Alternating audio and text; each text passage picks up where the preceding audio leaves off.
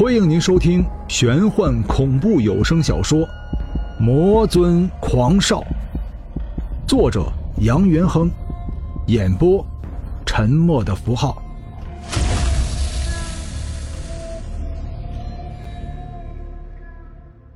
第六十五章，要进入梦境，除非睡觉；要在清醒状态下进入梦境。除非拥有阴阳枕。大宋年间，包拯头枕阴阳枕，肆意沟通阴阳，断案如神。我想你们都应该知道。张小军思索着说道：“可是，要到哪里去找阴阳枕呢？”张小军从紧身的衣物里面取出了一把木质的小刀，刀身毫无光泽。奇怪的是，这把小刀居然和驱魔刀一般，只有三寸七分长。驱魔刀？杨元亨惊讶的叫道：“不，这把刀就是阴阳枕所化的绝世神兵。我给他起个名字，叫做烈焰。”张小军说着，举起烈焰，在众人眼前晃了一圈。一层淡淡的白色雾气顿时在空中消散开来，气流涌动，整个警局突然弥漫在一阵香风之中。这种香气很像是玫瑰花的味道，可是细细品味下来，它又像是散发着淡淡的臭味儿香臭徘徊不定。众人突然觉得眼皮很重、很干、很涩，有种要睡觉的冲动。渐渐的，众人合上了眼皮。是梦，是幻觉，还是所谓的真实？众人睁开眼睛看到的第一眼，竟然是灰蒙蒙的天地。天地未泯，混沌未开，在众人眼里，这里竟然像是远古时期盘古未曾开天辟地的混沌世界。杨元亨第一眼就看到了眼睛。具体的说，它更像是太阳，因为它悬挂的地方竟然和自己梦境中的一样，在九天之上。悬挂着一只赤红巨眼，太阴之眼。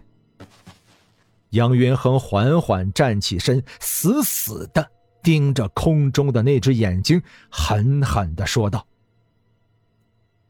宁静的天空突然吹起了微风，混沌不堪的世界渐渐变得明朗起来，拨开云雾。”杨云亨忽然发现，自己所站立的地方不远处有一座宏伟高大的宝殿。宝殿旁边，俯卧着一只全身长满眼睛的怪兽。怪兽有三颗头颅，六只眼睛紧闭，似乎在睡觉。鬼门关。一个声音在杨元亨身边响了起来。是张小军，那把三寸七分长的飞刀，再次紧握在这个相貌平平的中年男子手中。他的眼神充满了忧伤，他的眼神充满了不甘。令他难以琢磨的是，是什么伤害了这个天界战神？因为他细小的双眼，忽然变得凶狠起来。弟弟，一只手搭在了张小军的肩膀上，这只手肥而有力。哥哥，你知道的，我恨的不是冥界。张小军回头望着钟馗说道。也只有在这个哥哥面前，张小军狰狞的表情才能微微一缓。我知道你恨阴阳界。不只是你恨，我也恨。他禁锢了弟妹的魂，也同样禁锢了我妻子的妹妹。张小军道：“你是说？”钟馗转眼看着杨元亨，神色闪过一丝苦楚。我妻子的妹妹，就是修罗地狱的王者。秀秀。杨元亨惊讶的问道：“没错，天地之大，一眼望不到头；天地也很小，有时候看起来比较复杂的事情，在你我看来，其实它也很简单，因为本身这些事情总能联系到一起。我钟馗受尽一切善变的背叛。”到头来才发现，这个世界能够相信的人和事物太少。天下之大，能够容纳我们的地方在哪里？你告诉我。这就是所谓的伤心之神，虽然是九天之上的大罗神仙，可是心既然已经受伤，那么也只能做一个。伤心的神仙，真真假假，虚虚实实，这个世界带给人们的究竟是什么？是无情的欺骗，还是所谓的利益熏心？杨元亨忽然觉得自己大脑一片空白，自己一味追求梦中的天狐，却从来没有想过自己竟然能够坚持到现在。自己是不是魔神，或者说，自己是不是这个世间的异类？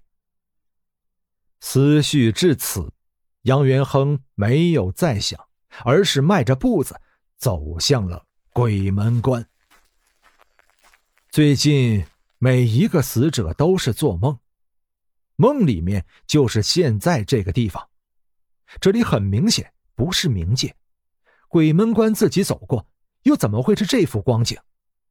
也就是在这一刻，三人明白了其中的缘由。太阴之眼想在这里铸造一个冥府，为了修筑冥府，他到处吸纳灵魂，甚至不惜在人间残害生灵。全身长满眼睛的怪兽。依然在沉睡，毫无知觉的俯卧在鬼门关门口。那两扇红漆色的大门只露出了一个巴掌的宽度。站在门口，能够感觉从里面吹出来的阵阵阴风。这一切像极了冥界。钟馗面露凝重之色，娓娓道：“可是这里并不是冥界。”杨元亨道：“进去吧，让我们看看这个所谓的冥界究竟是什么地方。”张小军说着，用手去推鬼门关。猛然，张小军后退了一步，那头张扬的长发随空飞舞起来。漆红色的大门口忽然伸出来一只惨白的手掌。这只手掌没有血丝，它就像是向人讨命的恶鬼，缓缓拉开了鬼门关。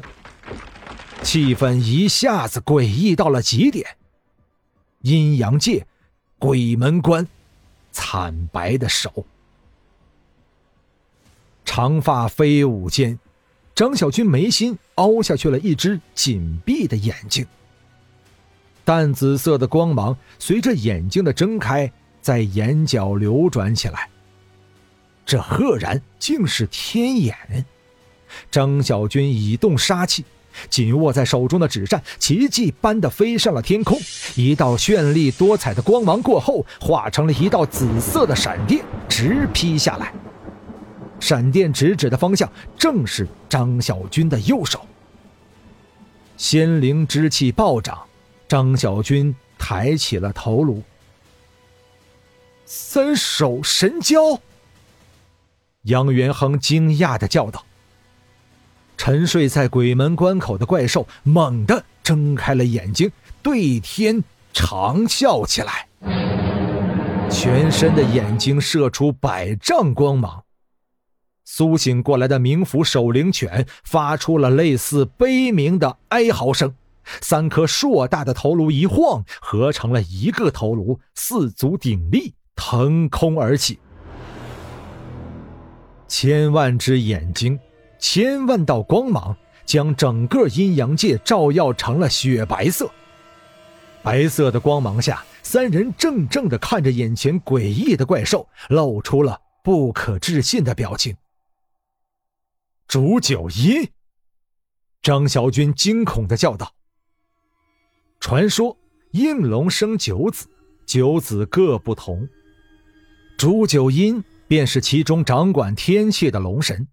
相传煮九阴身体乃是蛇身，硕大的头颅上只有一只眼睛，睁眼即为白天，闭眼即为黑夜。醒时风云变色，乌云密布。”睡时天色平稳，也难怪张小军会惊讶。兄弟，他并不是煮酒阴，你哪有见过竹九阴全身都是眼睛？钟馗扶住张小军说道：“也对。”张小军缓过神来，看着怪兽。据周巡说，《天师捉鬼图》上。钟馗身后就是鬼门关，鬼门关口就是冥府守灵犬。这里不是冥界，那么这个怪兽就不是冥府守灵犬。他究竟是什么怪物呢？三人正在思量的片刻，那只惨白的手掌已经推开了鬼门关。和尚，推门而出的人。竟然是一位和尚。和尚一出来就单手作揖，说道：“我佛慈悲，三位施主可是钟馗、杨戬、元亨？”这已经非同小可。阴阳界鬼门关走出来的是一个和尚，和尚居然还知道三人的姓名。和尚乃是三界六道之中最慈悲、最仁爱的化身。他怎么会在阴阳界？他又是谁？你是何人？杨元亨冷冷的说道。自从来到这里，杨元亨就感觉到了一股熟悉的味道。他把这种味道归结到了白冰与秀秀身上。自己的挚爱，甘愿为自己堕入阎罗地府的两个娇媚人儿，自己就算是魔中之神。又怎么能够割舍这人间真情？昏暗的天色已经变得亮白亮白的，和尚却一直含笑不语。他微微的举起了另外一只手，手是金色的，这是一只金手。阿弥陀佛，贫僧金手，你就是金手。杨元亨手中那把三寸七分长的飞刀再次出现在手中，直立在手心，快速旋转着，一股肃杀之气顿时弥漫在整个鬼门关前。刚刚苏醒过来的怪兽，竟然慢慢后退，呜呜的叫着。金手看了一眼怪兽，眉头微微一皱。你就是元亨，我就是。你想杀我？金手凝重的说道。告诉我秀秀在哪里？杨元亨目露杀机，双眼散发着冰冷的寒光。金手和尚转眼看着身旁的张小军道：“你就是天界战神，人间圣人杨戬。”原本朴实的衣衫早就脱落，张小军此刻全身布满了盔甲，盔甲是银白色，手中还紧握着一柄利器，这竟然就是远古龙神所画的三尖两刃刀。没错，我就是杨戬，不过这一世我叫张小军。金手又把眼神落在了钟馗身上。你就是世间浩然正气的化身，三界六道妖魔鬼怪的克星，驱魔大神钟馗。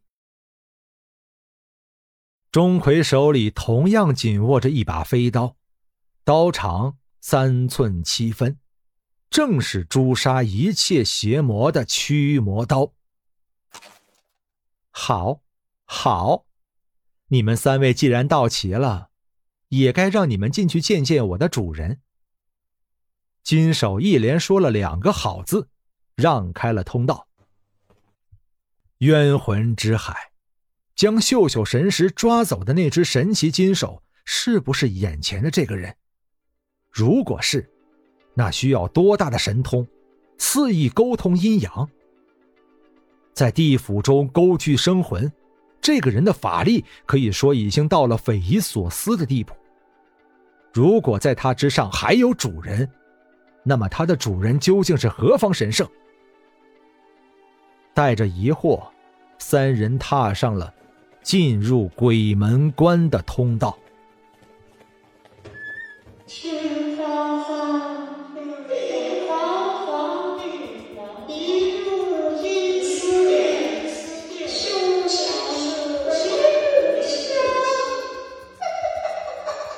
三人刚进入鬼门关，里面就响起了阴森森的话语，每一个字。都好像能够钻入人的身体，直透心灵，让人全身上下不由得打了个冷战。鬼门关内是一座偌大的庄园，庄园后面有一座宝塔，塔高十七层，每一层都镶嵌着一颗小孩拳头大小的夜明珠。塔身周围是三尊雕像，雕像活灵活现。形态逼真，三人好奇的走到雕像跟前，才发现三尊雕像其实就是三个人各自的雕像，一人手握三尖两刃刀，一人手握驱魔刀，还有一个人背生双翼，双眼通红，却不是杨戬、钟馗、元亨。又是何人？